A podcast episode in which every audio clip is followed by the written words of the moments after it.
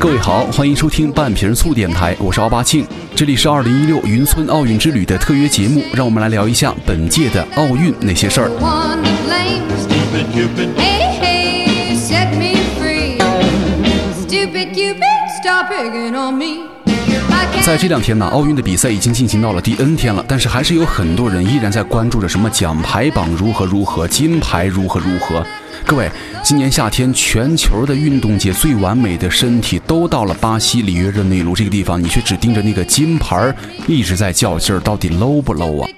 其实努力过就够了。其实更让人惊奇的是，今年呢，咱们国家的群众好像似乎对于金牌榜来说，并不是那么看重了。其实我觉得这就是进步吧。比赛固然要分个高低，但是呢，金牌其实并不是唯一的出路啊。咱们来看一下人家那些个一早就想通的人，对不对？来奥运会呢，主要就是为了刷个脸、晒一晒身材，顺便比个赛，回头呢回去照样好好当人家的网红。呃，其实现在呢，如果咱们想赞美一个人的身材漂亮、标准健美的话，我们一般都会用那个人拥有运动员一样的身形来形容。但是呢，到底是哪一种运动员呢？是长跑选手啊，篮球运动员呢，游泳选手啊，还是相扑选手呢？其实，在这个里约奥运会的男子游泳赛场上啊，咱们已经习惯了这种画面：八块腹肌、隐隐的人鱼线啊，完美的背阔肌。呃，其实咱们都知道哈，现在世界上最完美的肉体可能都在这儿了。其实啊，金牌啊只是锦上添花的装饰品，而这些肉体的碰撞才是最大的看点。其实这个说到肉呢，我觉得游泳比赛啊是一定是最大的看点了。嗯，因为这个游泳比赛一开始啊，可能这个需要舔屏的人太多，舌头都明显不够用了啊。就是你们的老公啊，宁泽涛虽然已经努力过了，但是呢，并不妨碍人家在网红的道路上一塌糊涂，对不对？这个时候是消费男色的时候嘛。果然，你们这些人都是看脸的，宁排长就是你们的菜了。其实很多人喊这个宁泽涛啊，宁排长怎么回事呢？咱们仔细看一下宁泽涛的腹肌，其实真的是排列整齐有序，一排一排的啊。但是其实这个很多人都在羡慕，就我也要练成宁泽涛同款腹肌。呃，但是呢，这个腹肌啊，其实并不是每个人靠苦练咱们就能够练成这样的。相信有很多有健身经历的朋友们呢，咱们都知道哈。这个肌肉啊，其实人人都有，就是当你甩掉的脂肪足够多的话，它们才能够显现出来。但是悲剧的是，有很多人呐，天生的腹肌并不是像宁泽涛这么排列整齐的。咱们可以看看一下这个小鲜肉明星啊，比如这个呃蒋劲夫，对不对？夫在甩掉了脂肪之后啊，也足够多了吧？腹肌很明显，但是他们的腹肌呢，左右两边是不对称的，就是左高右低的样子，看起来也。并不是很好看，同时呢，还有腹肌的这个张家辉，对不对？他也是左高右低，而且感觉左右大小还不一样。所以说，如果有一个漂亮的腹肌啊，他也是看基因的，又是基因惹的祸。再来说孙杨，其实孙杨的腹肌也挺对称的，不过他的这个跟宁泽涛来比的话，可能要差那么一点点了哈。其实这个腹肌啊，都要天生丽质，难怪你们见了宁泽涛都乐得合不拢腿呢。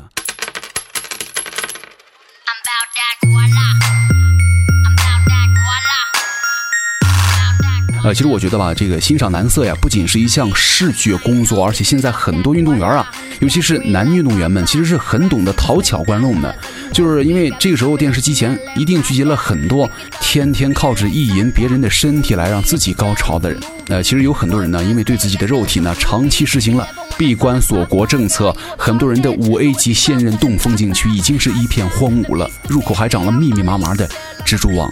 所以说了，如果要是对自身的形象啊、身材啊、体型啊不努力的话，性生活可不像大姨妈一样会准时来找你啊。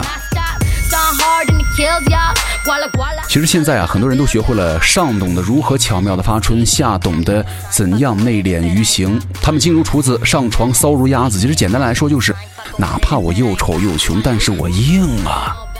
其实这个也是有很多道理可以讲的哈，就是很多人觉得呀，内裤品牌中的战斗机，号称拍摄写真，从来不往内裤里塞东西的林丹，可能大家过两天又可以开始意淫他了。没错，每一届的奥运会真的是咱们不管是男性朋友还是女性朋友的一大福利，对不对？而且现在奥运会已经开始了，咱们很多朋友们是不是要准备被这些奥运村里的老鲜肉、小鲜肉们搅和的血脉喷张、满脸通红、饥渴难耐，准备身体被掏空了呢？所以说，咱们今天就来，呃，聊一下那些个好肉体。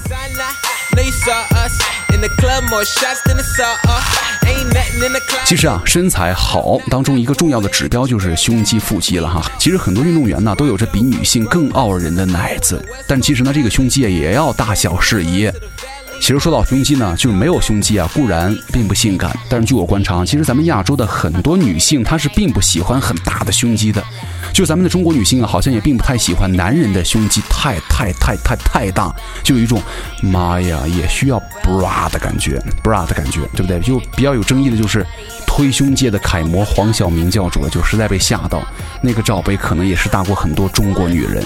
其实这个根据我的调查哈，就是在咱们身边的朋友，就是比较喜欢稍微有一点点胸肌，就是宁泽涛那个胸肌啊，在胸肌界可能也就是算 A 到 B cup 吧。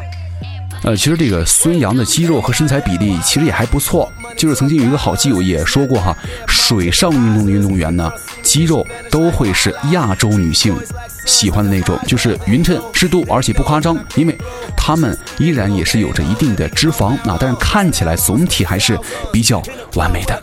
其实现在啊，奥运会每届有二十多个大项，数百个小项，但是呢，不同项目呀对运动员的身材的要求也不尽相同。那职业运动员为了满足项目的要求呢，以及增加自己的竞争优势，都会按照某种的标准呢来维持自己的身材。这样的话，就会使得奥运赛场上的身形万千了。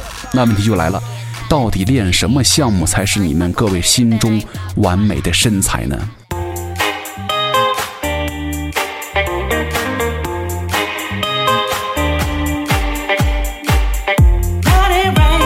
首先，咱们先来了解一下大家在生活当中啊，偶尔会有接触的一个指标，叫做 BMI。这个 BMI 呢，计算方法就是以公斤计算的体重除以以米计算的身高的平方。这个是世界卫生组织推荐的判断肥胖的一个指标了。就是怎么回事呢？咱们可以算一下哈，呃，咱们也可以去百度打上 BMI 测试啊，来输入身高体重，这个。BM 值啊小于十八点五的话，就属于过瘦了。那么如果在十八点五到二十五之间呢，就是正常；如果大于二十五的话，就是超重了；大于三十呢，就是肥胖了；大于四十的话，就属于严重肥胖了。咱们这样说的话，好像有点抽象。咱们来举个例子啊，就是列了一小点点奥运冠军的 BMI，就是体质的状况的情况。跟大家来说一下，咱不是说了吗？这个十八点五是过瘦，十八点五到二十五之间呢是正常，大于二十五是超重了啊。这个郭晶晶啊，她的 BMI 就是十八点五，正常。叶诗文呢，二十二也是正常。邹市明呢，十九，刘翔是二十四，他们这几个都是正常的。还有这个林丹二十一，李宁二十二，邓亚萍二十四。其实咱们可以发现哈，就是咱们看着的身材稍微好一点的，其实都是在这个正常区间，偏瘦偏胖。都不太好。那身材最完美的运动员，也就是 BMI 等于男女理想数值的选手，究竟集中在哪个项目呢？就是奥运会上哪个项目的运动员们的身材比例是相对来说最好的呢？其实答案并不难猜，咱们之前也说过了，就是穿的最少的比赛项目，让你们合不拢腿的项目——游泳了。就他们是穿的最少，但是他们的身材也是最好的。但是今年好像也是有一个那个四十多岁的游泳选手，他好像也是有点胖，但是那个了咱们不谈了哈。呃，其实从这个历史的数值来看，超过九成的奥运游泳的获奖选手呢，这个 BMI 都落在十八点五到二十五的区间内，其中呢拥有理想 BMI 数值的选手比例更是高达三成之多。所以说这也难怪哈，鲜肉集中的游泳项目从来都是奥运最受关注的项目之一。所以说了，各位看完了奥运会之后啊，那些个不。穿衣服的项目有很多人羡慕，别人收割了一大批粉丝之后呢，就想盲目的模仿。但是各位，咱们一定得找对方法，不然呢，人太胖的话，咱们就别用心打扮了。因为你穿的再好看，别人也只可能看到您的肥肉；个子太矮的话，就别认真化妆了，化的再漂亮，别人也只能关注到你的头顶；人太丑的话，就没有必要再读很多书了，因为你的才华再多，别人关注的还是你的脸。你并不是宁泽涛，也不是王思聪，所以说还是把身体练好吧。呃，其实，在《论语》中啊，有这么一句话，叫做“吾日三省吾身”，意思是。我每天多次反省自己的言行，替人家谋虑是否不够尽心，跟朋友交往是否不够诚信，老师传授的知识是否复习了呢之类的。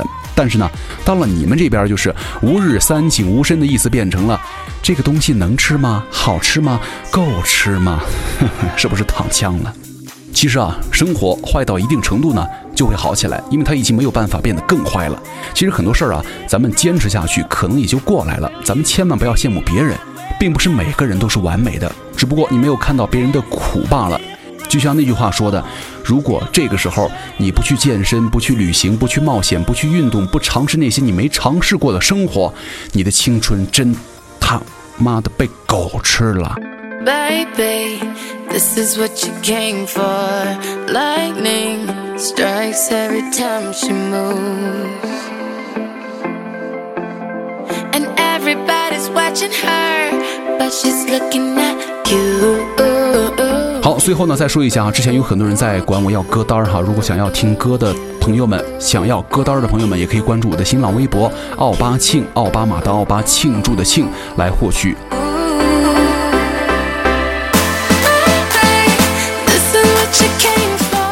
本期二零一六云村奥运之旅特约节目呢，到这儿也就结束了，请大家继续来关注网易云音乐，也继续关注半瓶醋电台，我们下期再见。